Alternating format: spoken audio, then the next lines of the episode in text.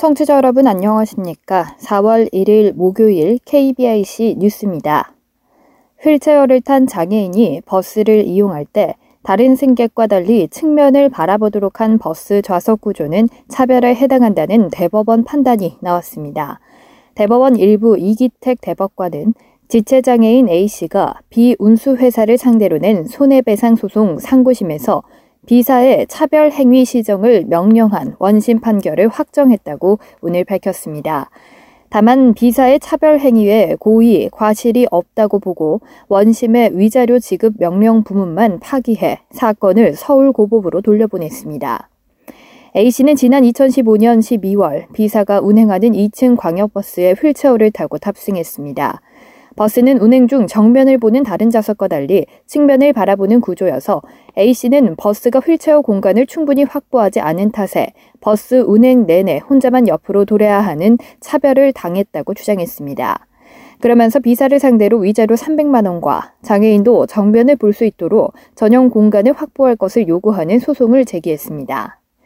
1심은 A씨가 탄 2층 버스가 저상버스에 해당하지 않기 때문에 교통약자법 시행 규칙에 따른 전용 공간 확보 의무가 없다며 김씨의 청구를 기각했습니다.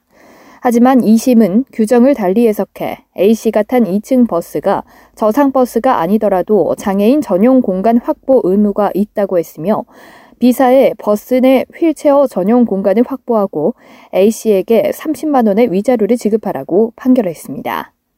대법원 관계자는 교통사업자가 버스에 장애인을 위한 정당한 편의를 제공하기 위해 교통약자용 좌석을 설치할 의무가 있다는 점을 확인한 판결이라고 말했습니다. 이번 달부터 방과 후 활동 서비스 대상을 중고등학생에서 초등학생까지 확대하고 최중증 발달장애인 대상 1인 서비스가 신설되는 등 나치가 때 활동 지원 대상이 늘어나게 됩니다. 보건복지부는 2021 발달장애인 활동 서비스 지침과 2021 장애인 활동 지원 서비스 지침을 개정해 위와 같이 서비스 대상을 확대한다고 어제 밝혔습니다.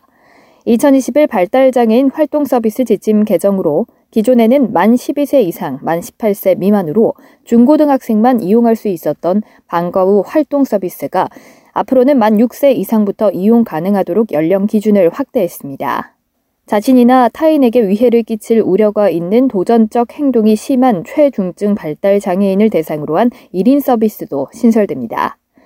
전담 제공 인력 1명이 이용자 1명을 돌보는 서비스로 기존의 주간 활동 서비스를 이용하지 못했던 최중증 발달 장애인도 낮 동안 서비스를 활용할 수 있게 됐습니다.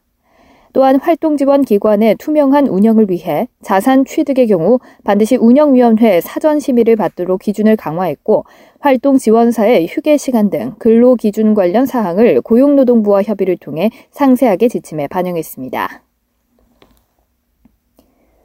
충주시가 저소득층 장애인의 코로나19로 인한 경제적 부담 경감과 재활과 자립에 도움을 주기 위해 장애인 보조기기를 지원합니다.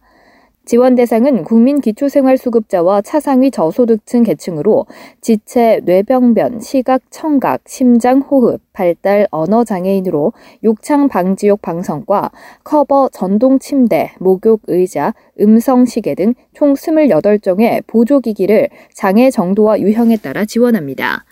신청자는 충북도 보조기기센터에서 개인별 지원 적합 여부 상담을 진행하고 이후 시가 최종 지원 대상자를 선정합니다. 특히 올해는 새로 소변 수집 장치와 바닥 특수 앉기 자세 유지용 장치가 추가돼 장애인의 욕구에 부합한 다양한 보조기기를 지원할 수 있을 것으로 기대되고 있습니다. 보조기기 지원을 희망하는 장애인은 각 행정복지센터를 방문해 신청하거나 시청 노인장애인과로 문의하면 상담이 가능합니다. 대구 동구와 동구 약사회가 어제 동구청에서 동구 시각장애인 건강지킴이 사업 업무 협약을 체결했습니다. 이번 협약은 시각장애인이 주위에 도움 없이는 정확한 약 복용 사항을 파악하기 어려운 점을 감안해 복용 시간을 구분할 수 있는 식별 스티커를 제작해 시각장애인들의 정확한 약 복용을 돕기 위해 이루어졌습니다. 협약 후 시각장애인들은 동구 지역 내 약국에서 자세한 약 복용 안내와 아침, 점심, 저녁, 취침점 등 복용 시간 구분을 할 수 있는 식별 스티커가 부착된 약을 구매할 수 있습니다. 또한 점자를 알지 못하는 시각장애인들도 돌출된 점 숫자로 복용 시간을 구분할 수 있어서 시각장애인 누구나 이용할 수 있도록 했습니다. 부산광역시 장애인 종합복지관이 부산 지역 모든 장애인 복지 서비스를 한눈에 볼 수 있는 장애인 복지 정보 종합 포털 사이트 복지뱅크를 리뉴얼해 오늘 오픈했습니다. 복지뱅크는 부산 지역 민간 행정기관 서비스 400여 개의 정보를 생활 안정, 가족 지원, 고용, 거주, 이용 등 총 12가지의 영역으로 구분해 생애 주기, 장애 특성, 거주 지역 등 개인의 욕구와 특성에 따라 필요한 정보를 제공하고 있습니다. 반응형 웹사이트로 구현된 복지뱅크는 PC, 스마트폰, 태블릿 등 다양한 스마트 기기를 통해 접속해 이용할 수 있습니다.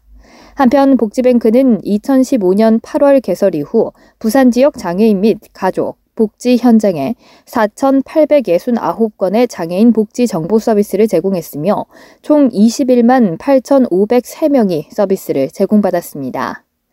고영찬 부산광역시 장애인 종합복지관장은 사이트 이용의 추이는 장애인이 가지고 있는 정보 욕구를 나타낸다고 본다며 발달 장애인을 포함한 모든 사이트 이용자가 원하는 정보를 쉽게 찾고 이해할 수 있기를 기대한다고 말했습니다.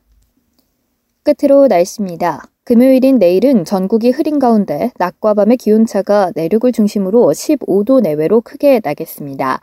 아침 최저 기온은 5도에서 13도, 낮 최고 기온은 14도에서 23도 사이의 기온을 보이겠습니다. 이상으로 4월 1일 목요일 KBIC 뉴스를 마칩니다. 지금까지 제작의 안윤환, 진행의 박은혜였습니다. 고맙습니다. KBIC.